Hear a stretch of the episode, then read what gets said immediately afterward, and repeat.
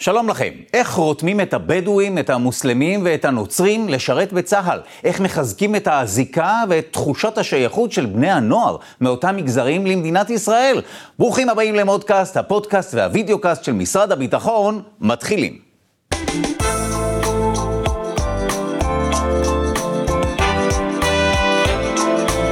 שלום לראש חטיבת בדואים, מוסלמים ונוצרים, האגף הביטחוני-חברתי, אלוף משנה במיל, פיני גנון, שלום. שלום, שלום. טוב, קודם כל, אני באופן אישי לא ידעתי שיש אגף ביטחוני-חברתי. מהו אותו אגף? ספר לנו מעט. האגף הביטחוני-חברתי למעשה מופקד על כל בני הנוער במדינת ישראל, והוא עובד מול הצבא ומול כל תנועות הנוער בעידוד וגיוס והכנה למוכנות לגיוס ולשירות משמעותי בצה"ל. הכוונה היא לכל בני הנוער או בדגש על בני המיעוטים? לא, על כל בני הנוער, כולל בני הנוער בתפוצות. וואו. וכולל מכל המגזרים, גם חרדים, גם בני קיבוצים, מושבים, עירוניים, בכל מכל כל. וואו, אוקיי, אז אתה אחראי על חטיבת הבדואים, המוסלמים והנוצרים, אז בוא ספר לי איך מתמודדים עם האתגר הזה, מה אתם עושים כדי לגרום להם לאותה תחושת שייכות או זיקה, כפי שהגדרתי את זה בהתחלה? אכן האתגר הוא אתגר שאנחנו רואים בו אתגר לאומי אסטרטגי אפילו. המטרה שלנו היא לחזק את הקשר, הזיקה ותחושת השייכות של בני המיעוטים המתנדבים, כך אנחנו מגדירים אותם. זאת אומרת, בשונה מהדרוזים, הדרוזים מחויבים בגיוס, הנוצרים, המוסלמים והבדואים אינם מחויבים בגיוס, ואנחנו פועלים שם מול הקהילה, מול בתי הספר, מול הארגונים השונים, לעודד אותם לשילוב בחברה הישראלית, שזאת המטרת העל, ואחד היעדים לעניין הזה הוא הגיוס לצה"ל. שזה טוב, זו הערה חשובה, זאת אומרת, רק אחד מהעניינים שאתם רוצים לטפל בהם. בסופו של דבר אתם רוצים לגרום להם למשהו הרבה יותר רחב, זו תחושה של הזדהות עם מדינת ישראל, נכון? חד משמעי. כי איפה הבעיה נמצאת? למה אין להם באופן אינטואיטיבי את התחושה הזו? בגלל האווירה הקיימת בכלל, גם העימותים שיש לנו כאן באזור וגם העימותים מבפנים, וגם לאור העובדה הזאת שלא חל עליהם חוק גיוס חובה.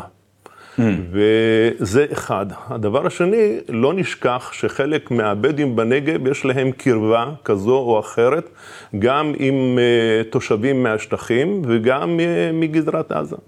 מה שהופך את המצב למורכב יותר בכל מה שקשור לזיקה. אז בואו נדבר אוכלוסייה, איך אפשר לייצר את אותה תחושת זיקה, כמו למשל נתחיל מהבדואים למשל, איך אפשר לשפר את המצב ולגרום להם להתנדב יותר או לקחת חלק או להתגייס דה פקטו?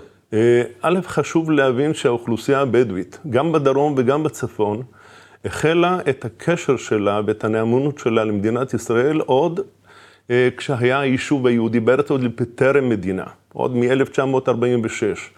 הדברים הבולטים שהיו אז, זה הייתה פלוגת הפלהב, שהייתה של שבט אל-עזאזמה באזור ראש פינה, שהוקמה פלוגה ביוזמתו של יגאל אלון, והיא סייעה ליישוב היהודי עד 49 שפורקה. וואו, לא בטוח שהרבה יודעים או זוכרים את זה. נכון. שהם לקחו חלק. זה חלק מהבורות, זה חלק מהבעיות בחברה הישראלית שאנחנו לא מכירים את האחר. לא מכירים, גם בתקשורת אנחנו ניזונים מכל מיני אירועים שמתרחשים היום אתמול כזה, אבל פחות... בעיקר מהסטיגמות השליליות אנחנו ניזונים כל הזמן, אבל בתרומה האמיתית של האוכלוסייה הבדואית, אנחנו כמעט, אנשים בגדרה וחדרה ותל אביב כמעט ולא יודעים. אז דיברתי על הפלהב, ודיברתי על שייך עודה אבו מאמר, שייך השייכים, ועל חמד אבו רביע, זיכרונו לברכה, שהיה חבר כנסת, שהם קשרו את גורלם עם המדינה, פעלו לגיוס ופעלו לשילוב בחברה הישראלית, ושייך עודה אבו מאמר הוא זה שהיה ידידו של אריאל שרון, שהניע גששים וגייס את שבט אל-עזאזמה ובכלל מהנגב, כדי שיסייעו לכוחות הישראלים במלחמת עוד לפני יום כיפור ואחרי יום כיפור. זאת אומרת, זו לא הפתעה, כל הזיקה הזו, וזה לא משהו חדש. נכון מאוד, זה לא משהו חדש. אני רק רוצה להזכיר שבהתחלה הבדואים לא התגייסו כחיילי צה"ל, הם התגייסו כאזרחים עובדי צה"ל. וזה היה עד 1966 שפורק הממשל הצבאי, ואז התחילו להתגייס עם מספרים אישיים כמו שצריך וחיילים לכל דבר, ולמעשה הדבר הזה המשיך עד 1986, שהם היו מתגייסים ישירות לא כחובה, אלא נכנסים ישר לקבע. ב-1986 שר הביטחון, ארנס, זיכרונו לברכה, החליט לשלב את האוכלוסייה הזאת ולנצל את היתרונות שלה גם כלוחמים, ואז הוא הקים את גדוד הסיור המדברי, שהוא חי עד היום. עכשיו, לפחות מסיפורים של אבי, משירותו הצבאי וכו', אני למדתי על כך שלבדואים יש יכולות מיוחדות בתחום הגששות וכו', זה משהו שהוא עדיין קורה? זאת אומרת, הדור הצעיר הוא גם כן, יש לו את אותן אינטואיציות או יכולות, או שכבר לא? בהחלט. בעיקר אלה שגרים בפזורה הבדואית, או אלה שיש להם עדרים גם בצפון, שהם יודעים ללכת אחרי העדר שלהם, וככה הם חיים את האווירה ואת המציאות בשטח. הדבר השני, צריך לזכור שאנחנו עולם מתקדם. בסוף לא יעזור כלום. בסוף זה האדם עצמו. וכמה שתהיה הטכנולוגיה הכי משוכללת בעולם, והסנסורים, והמקמים וכו', בסוף אותו גשש שצריך ללכת על העקבות, עד שהוא תופס את המפגע או את המחבל. ולכן, כדי לשלב את שני הדברים, גם את הטכנולוגיה וגם את היכולת האישית של אותו גשש, יש את בית ספר לגששים, בבית ג'וברין, ושם מכשירים את אותם טירונים, חיילים שמתגייסים ורוצים להיות גששים, ומכשירים אותם בכל האלמנטים שדיברתי עליהם עד היום, כולל תושבים מרעת שאין להם כבר עדרים או מיישובים אחרים עירוניים, והם עוברים את הקורס הזה ועוברים אותו בהצלחה. טוב, כדי לסכם את הנושא הזה של הבדואים, אז אתה הזכרת את ההיסטוריה המשותפת וכן את ההשתתפות שלהם במאמץ שלנו כאן באזור. האם קשה יותר היום לגייס בני נוער בדואים, או שיותר קל? לא, תמיד זה היה מאתגר. וכדי שלא נטעה, הבדואים תמיד התגייסו לצהל.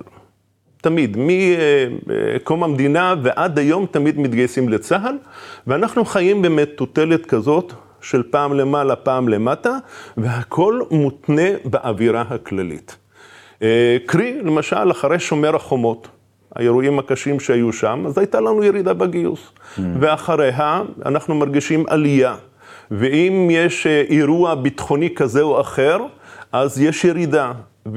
ואם יש אירוע של, במיוחד בנגב, של הריסות בתים ומתמודדים עם הנושא של הבנייה הבלתי חוקית, גם כן באותם מקומות איפה שיש את אותו אירוע, יש ירידה בגיוס. וואו. כך לדוגמה את האירוע של אום אל-חיראן.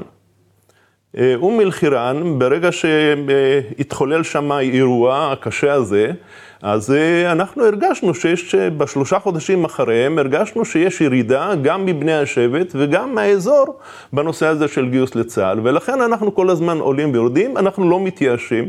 זה אתגר מאוד מאוד מאוד לאומי, ואנחנו מצליחים היום לגייס בין 550 ל-750 בשנה. שזה כולל גם את הבדואים, גם את המוסלמים וגם את הנוצרים. וואו, אז בואו נעבור באמת לציבור המוסלמי, לבני הנוער המוסלמים. תאר לי את האתגרים שעומדים בפניכם בכל מה שקשור לאוכלוסייה הזו. להבדיל מהאוכלוסייה הבדואית, המוסלמים במרביתם, באחוז הגבוה שלהם, הם לא בקונצנזוס הזה של גיוס לצה"ל. ואולי אפילו חלקם גם לא בשילוב בחברה הישראלית. אני מדבר על הקיצוניים ביותר. ולכן שם האתגר הוא מאוד מאוד גדול. אנחנו נכנסנו לחברה המוסלמית, המשרד שלי, ב-2016. כשאתה אומר נכנסנו, למה הכוונה? אני אסביר. איך? אני אסביר. א', גייסנו קצין מוסלמי מסכנין, שהוא יפעל לעידוד גיוס ויפעל בקהילה מול בתי הספר, שהם יותר מוכנים להגיע לאתגר הזה ולעבוד. ומ-2016 למעשה עד היום, אנחנו הכפלנו את אחוז המתגייסים המוסלמים לצה"ל. אנחנו עובדים בעיקר בגליל.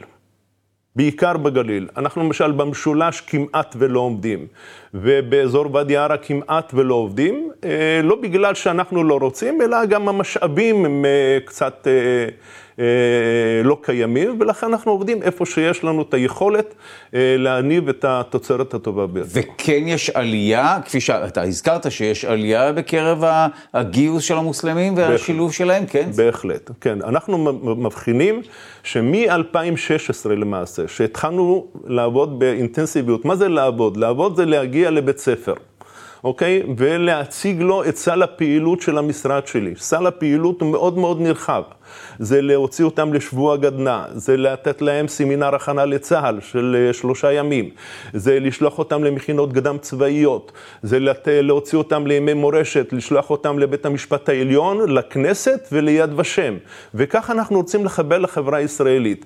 ואנחנו אומרים גם מתוך שלא לשמה, מבחינתי שלא יתגייסו לצהל. אבל מבחינתי שישתלבו בחברה הישראלית ויורידו את הניכור בקרב החברה. וואו, טוב, מטרה ראויה. בואו נדבר על הנוצרים. איפה האתגרים נמצאים בקרב האוכלוסייה הזו? לצערי, איפשהו את הנוצרים קצת שכחנו, אוקיי? למה מעניין? אני אסביר. מצד אחד, הם, ואנחנו יודעים, קחו למשל את האירועים שהיו בנצרת בשנות ה-2000, בין המוסלמים לבין הנוצרים סביב אותה כנסייה שרצו להקים, והנוצרים מרגישים מצד אחד מופלים לרעה מצד המוסלמים, ובעיני היהודים הם ערבים, והם נמצאים כביכול בהגדרה בין הפטיש של השדה, ואנחנו רואים אותם כערבים. ומרבית האוכלוסייה הנוצרית, שהיא אוכלוסייה מאוד מאוד נורמטיבית, משכילה, רוצה להשתלב בחיי החברה הישראלית. אם אנחנו כמדינה לא ניקח את אלה שרוצים להשתלב איתנו, יהיה מישהו אחר, איזשהו קיצוני אחר או לאומן אחר, שיעשה את זה יותר טוב מאיתנו. ולכן אנחנו פועלים. איפה הבעיה שלנו בחברה הנוצרית? הבעיה שלנו היא שאנחנו לא, להבדיל מהבדואים והמוסלמים, מהבדואים והמוסלמים אנחנו נכנסים לבתי הספר, מדברים בבני הנוער ועושים את הפעילות. אצל הנוצרים אנחנו לא, אין לנו את הגישה לבתי הספר שם, מתוך העובדה הזאת שחלק די גדול מהבתי ספר הכנסייתיים של הנוצרים, לומדים שם גם מוסלמים, ויש שם גם את הוועד המוסלמי בתוך הכנסייה, שלא מאפשר את הכניסה של משרד הביטחון וצהל לפעילות הזאת, ולכן אנחנו גייסנו 2 רכזים, לגיוס נוצרים, אחד מנצרת, 2 מנצרת, והם מבית לבית, מחבר לחבר, וככה אנחנו מרחיבים את המעגל. אני רוצה להזכיר לך התחלנו ב-2013 את הנושא הזה של הגיוס, יחד עם העמותה של הקצינים הנוצרים, ואז היו מתגייסים סדר גודל של בין 20 ל-30 בשנה, בלי קשר למשרד שלנו. היום אנחנו מגיעים ל100 מתגייסים בשנה. טוב, אז לסיום באמת נשמע שהאתגר הוא גדול. זאת אומרת, יש כן שיפור משמעותי, אני משער שבין היתר בזכותכם, אבל מדובר באתגר גדול שכל הזמן משתנה גם, כפי שתיארת, דיברת בכל מה שקשור לאוכלוסייה הבדואית, אבל אני משער שזה קשור לכולם, התנועה ההרמונית הזאת של עליות, ירידות וכו'. איפה אתה רואה את מה שאתם עושים בעוד 5 שנים, 10 שנים? אני חושב שבסופו של יום, גם בנגב וגם בצפון, כולנו נתפכח, וכולנו נדע להבין שזה המקום שבו אנחנו צריכים לחיות, ובו המקום שאנחנו כולנו צריכים להיות משולבים יחד.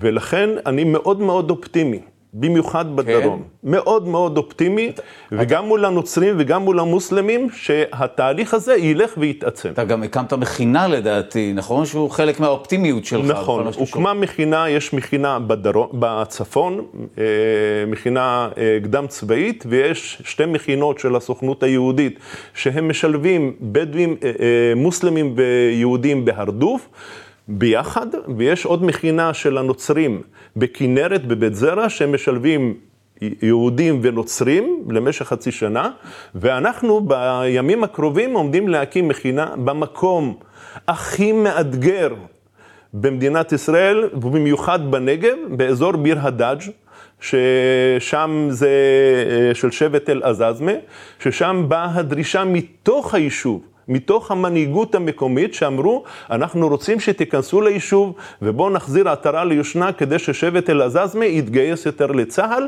ובואו תקימו מכינה קדם צבאית, ואנחנו עכשיו בסופו של תהליך לגיוס של המכינה הזאת. טוב, נשמע שחזון בן גוריון הכללי מתגשם, לא? אם אנחנו נצליח לאחד את כולם לכדי מטרה משותפת וזיקה למדינת ישראל. חד משמעי, וזה טוב גם לבדים וגם למדינת ישראל, במיוחד לאור העובדה וההחלטה האמיצה והאסטרטגית שהחליטה מדינת ישראל להעביר את כל צהל דרומה. מעניין. ויש היום את כל הבסיסים האלה, ואני טוען שהבדואים הם לא הבעיה.